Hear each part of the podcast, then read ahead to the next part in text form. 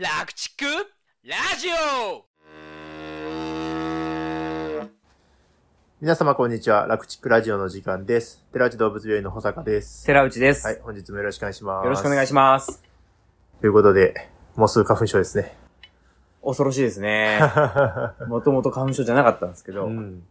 北海道行って帰ってきたら花粉症になりましたね。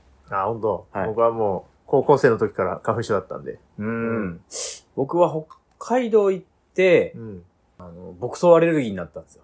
ほ牧草がわさわさしてるとこ行くと、うん目がかゆくてしゃあなくなっ。ちゃって、うん。そうですね。で牧場の従業員をちょっとやってきた時に、うん。餌やりしながらなったっていう感じなんですけど、それ以降、栃木帰ってきたら、花粉症にもなったっていう感じ。まあ、関係してるかどうかはわかんないですけどね。交差反応だ。交差反応があったのかなーっていう。まあ、これからちょっとね、うつうつとしてる人もいるかと思います深が。川先生むちゃくちゃヘビーですもんね。僕毎回ね、もう高校の時から、うん。北海道行った時は全くなかったんで、うーん、あ、まあ向こうは花粉ないですよね。そう、あの、杉がね、生息してない地域で住むってすごいいいな。なんか今度、関係ない話ですけど、うん今度国で、なんか、うん。杉の伐採を、もりもりやるらしいですね。あ、もう、もりもりどころかもう、もりもりって表現やだな。もりもりって増えるみたいですよね。バッサバッサとね、バッサバサね。切り倒してほしいな。もうなんか重点区画みたいなのを決めて、うん各県での花粉症いっぱい作ってるところを、もう軒並み海抜してやれみたいな。あいや、もう重点区画と言わずね、もう駆逐してほしいな。いや、ほどほどの量なら花粉症になんないですから。多すぎるのが問題なんですよ。いやいやいや、多分ほどほどでも結構な量だと思うよ、国内。まあ、まあそうですね。人口林が9割以上ですからねう。ん。そのかなりの比率が杉なんだろうから、はいまあやばいですよね。そう。まあ、あの、林業に興味ある方はぜひ、切りに行ってください。僕の友達が林業をやって今頑張ってるんで。ははい。いや、ぜひ頑張ってくだい。さい。はい。頑張ってもらいましょう。いや、俺金があれば出資したいな。いや全国でね、花粉症に悩んでる人からお金集めたら相当集まるじゃないですか。そうね。まあちょっと全然関係ない。はい。全然ど導入関係ない話はい。花粉症の話ではないんですけど、はい。気になった話というか、はいあーまあ僕からの持ち込み企画があるので、はい。それについて話をしたいんですけど、はい。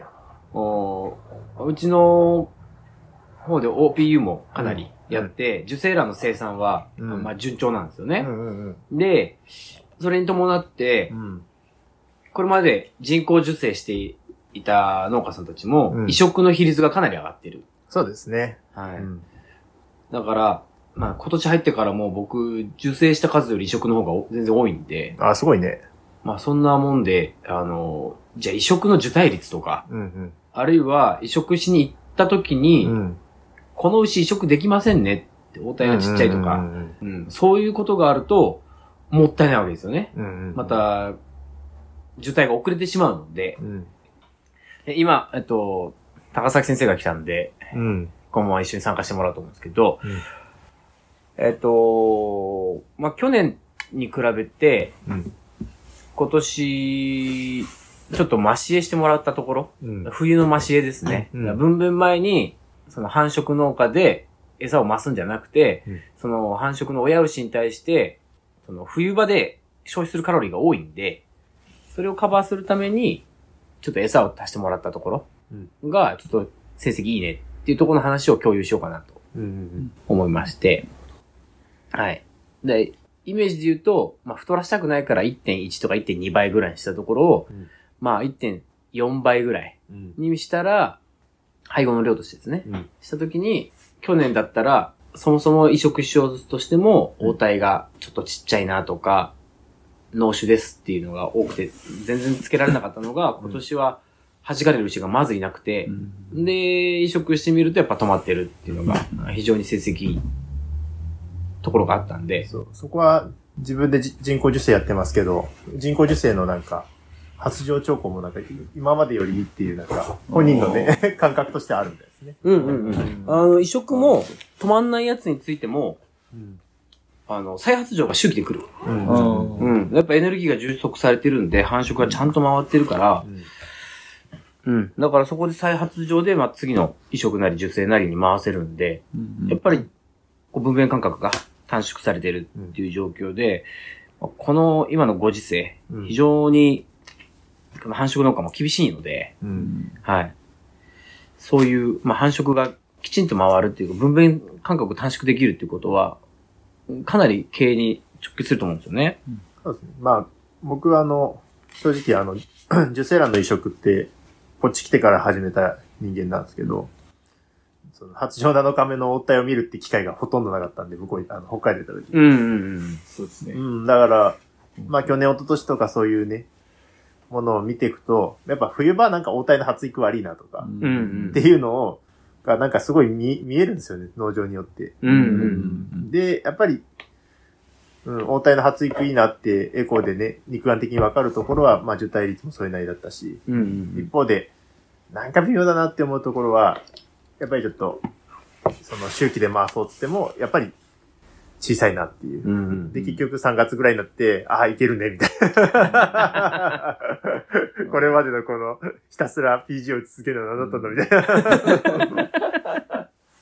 うんだからそう、去年ぐらいから僕もそのマシエの提案とか始めて、ううんん、一定の成果できた農家さんが出てきたのは結構いいなと思いますよ。うんうんうん。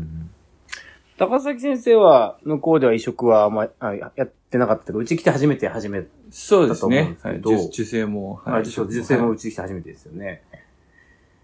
その、まあ、向こうで自分でやってなかったにしても、冬場、まあこっちと寒さは比較にならないと思うんで、うんどうです？冬場にエネルギー足んないなみたいなのって、いや、あんまり感じたことないんですよ、乳牛だけですもんね。あそうそうなんですよ。乳牛だけ。ほとんど乳牛だったんで。うん乳牛はあんまないんですよね。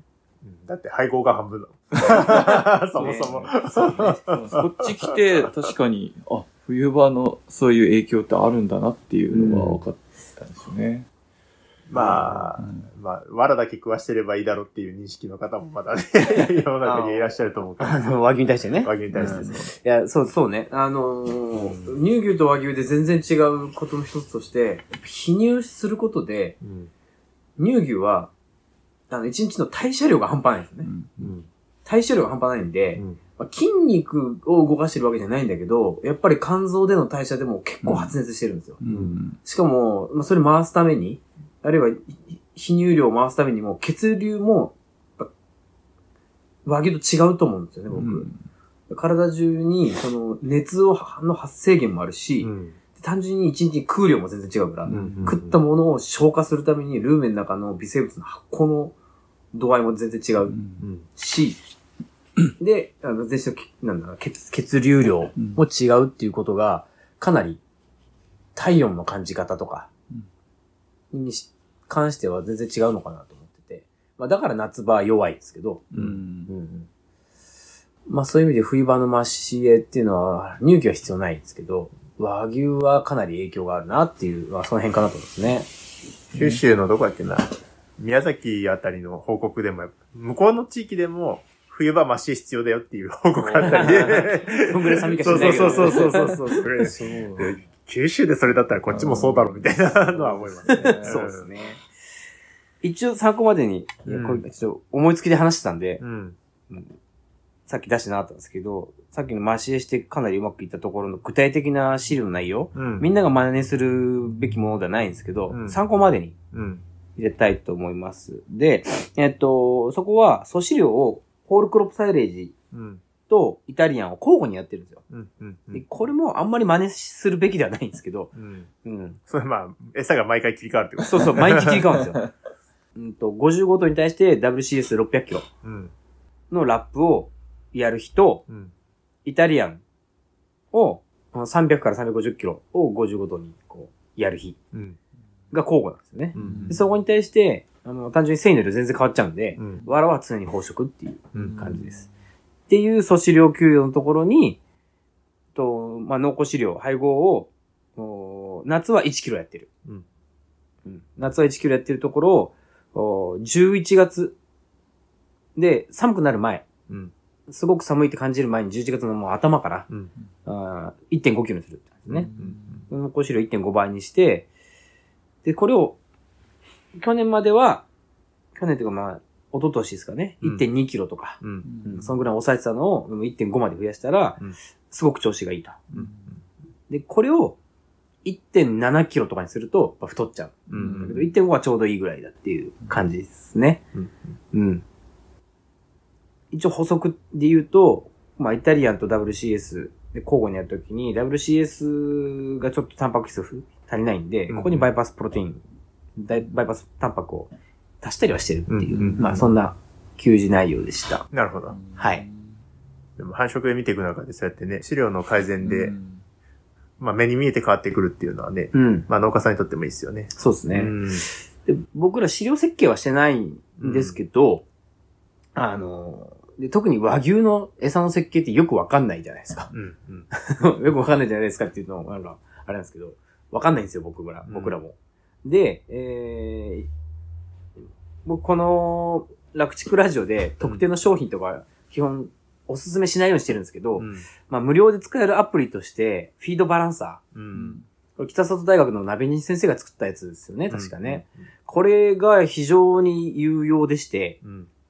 あ無料で使える携帯のアプリなんで、ぜひ入れてもらって、その和牛のし、その場での即席の飼料設計。まあ現物換算だから、うんまあ本当にざっくりとって感本じだけど。当あの、精度はそんなに細かくないんだけど、でも、見当違いなことをしてないかっていうことは見れるんで、あのその場でチェックしたりとか、ね。じゃあ、うちの給仕内容だったら配合は何倍にするのが、まあ冬場のエネルギーを補充するのにちょうどいいのかなっていうのを見るのには、まあ、とりあえずやってみたらいいんじゃないかなと思うんで、フィードバランスはちょっとおすすめですっていう。そうですね。うん。僕も結構あの、繁殖農家さんでね、繁殖が振るわない時期とかになってくると、フィードバランサー一緒に農家さんと見ながら、あ、今こんな状態ですね、つって、ちょっと多すぎんじゃないですか、とか少なすぎんじゃないですか、みたいな話はしてて、まあ、あの、多すぎるのも見えるんですよね。そうですね。多すぎるのも見えるのも大事ですね。あの、和牛って、ここまで高カロリーだとここまで止まんねえんだなっていうのが最近よくわかる。やりゃいいってもんじゃない やりゃいいってもんじゃない、うんあの、超えてる和牛はなんかすごくいい牛だなっていう価値観でやり続けてると、うんあの、全然受胎しねえなって。うんフレームがしっかりするのはいいんだけどね。そうそうそう。肉乗ってもうんじゃね。うん前にも事件でありましたね。うんあの、半年間全然止まらない繁殖農家。あれも振り返ってみたら、うん餌の中身がね、変わってたっていうのを、んそう、僕らが、もうね、え餌のやり方は一切変えてないから餌じゃないって、ちくぬしさんは言い、言い張ってというか、そう感じていて、うん僕らも、あそうかと思いながら、もうホルモン処置をいろいろ試したけど、まあ止まらん止まらんで、うんこれ潰れるねっていううん感じでいて、まあ一回フィードバランサーで見たんですよね。そうそうそうそう。そしたら全然足んなかった。フィードランサーでその項目を埋めていくときに、うんあの今まで手に入ってた参拝資料が手に入んなくなったから、別の参拝資料で対応してたみたいなこと半年前からあったっていうのを、その項目埋めてるときに 出てきて。もまあ同じようなもんだろうと思ったら、そうそうそう。全然立ち上がったってね。そうそうそうそう。で、エネルギー足んないっすね。っていう。そうそう。すっかすかじゃないですか、みたいな。っていうことがそっからビタビタ止まり出してね。んうん分娩ラッシュで大変だったけど。そうね。だから、その、ちくぬしさんとしては、うん。変えてないと思っていてもうん、一回チェックしてみるのはいいと思いますよね。うん。簡単なその操作でできるから、うん。まあ農家さんでもねぜひ導入して定期的に見てみるといいんじゃないかな。本当そう、現場での使いやすさをよく考えられたアプリなで、うん。ん。まあ、今日はそんな、はい、冬場のマシエさんの話と、うん。フィードバランサー使うと、まあ即席のチェックにはすごくいいですよっていう、そんな話でした。そうですね。ということで、まあ、まあ冬場はもうもう今佳境ですけども、そうですね。もう暖かくなってきましたね。ちょっと最近受胎としてるなと思ったら、まあ、これからマシエ頑張ってるんですけど、来年うん以降もね、うんマシエするっていう意識をちょっとうん持ってもらえればいいのかなとうん思いますね。そう、餌の変、変化の影響出るのは1ヶ月後ぐらいなんで、うんうんうん。めっちゃ寒くなったから足すんで遅いんですよね。うん。め、寒いなってかなる1ヶ月前からやりたいんで、やっぱり11月頭うん。には足し始めないと。だってこれ今公開されるの多分2月の下旬なぐらいだから、うん。あそっからやったらまあ3月の下旬から、正解結果出んのがね。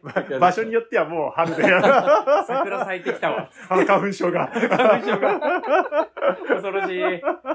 最初に戻ってきた。長崎先生もね、うんせっかく花粉のない北海道行ったのに、そうですね。帰ってきちゃったから は怖いですね。初シーズン。そそうですね、戻ってきたら、うん。こっちいた時めちゃめちゃ花粉症きつかったんですけど、覚悟してください。やばいな。で、こんな感じで。そうですね。本日は以上となります。はい。はい。本日もありがとうございありました。がとうございました。この番組の情報はなるべく科学的知見に基づいてお送りしておりますが現場での経験則や個人的な見解も含まれております牛の治療に関わることはかかりつけの獣医さんとよく相談の上ご検討ください。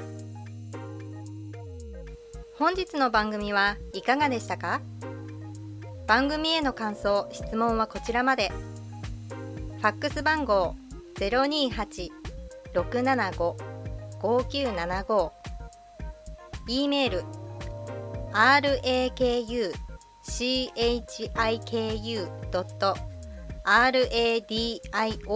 アットマーク Gmail 番組概要欄にも記載してありますのでぜひお気軽にご連絡ください。お参加今夜は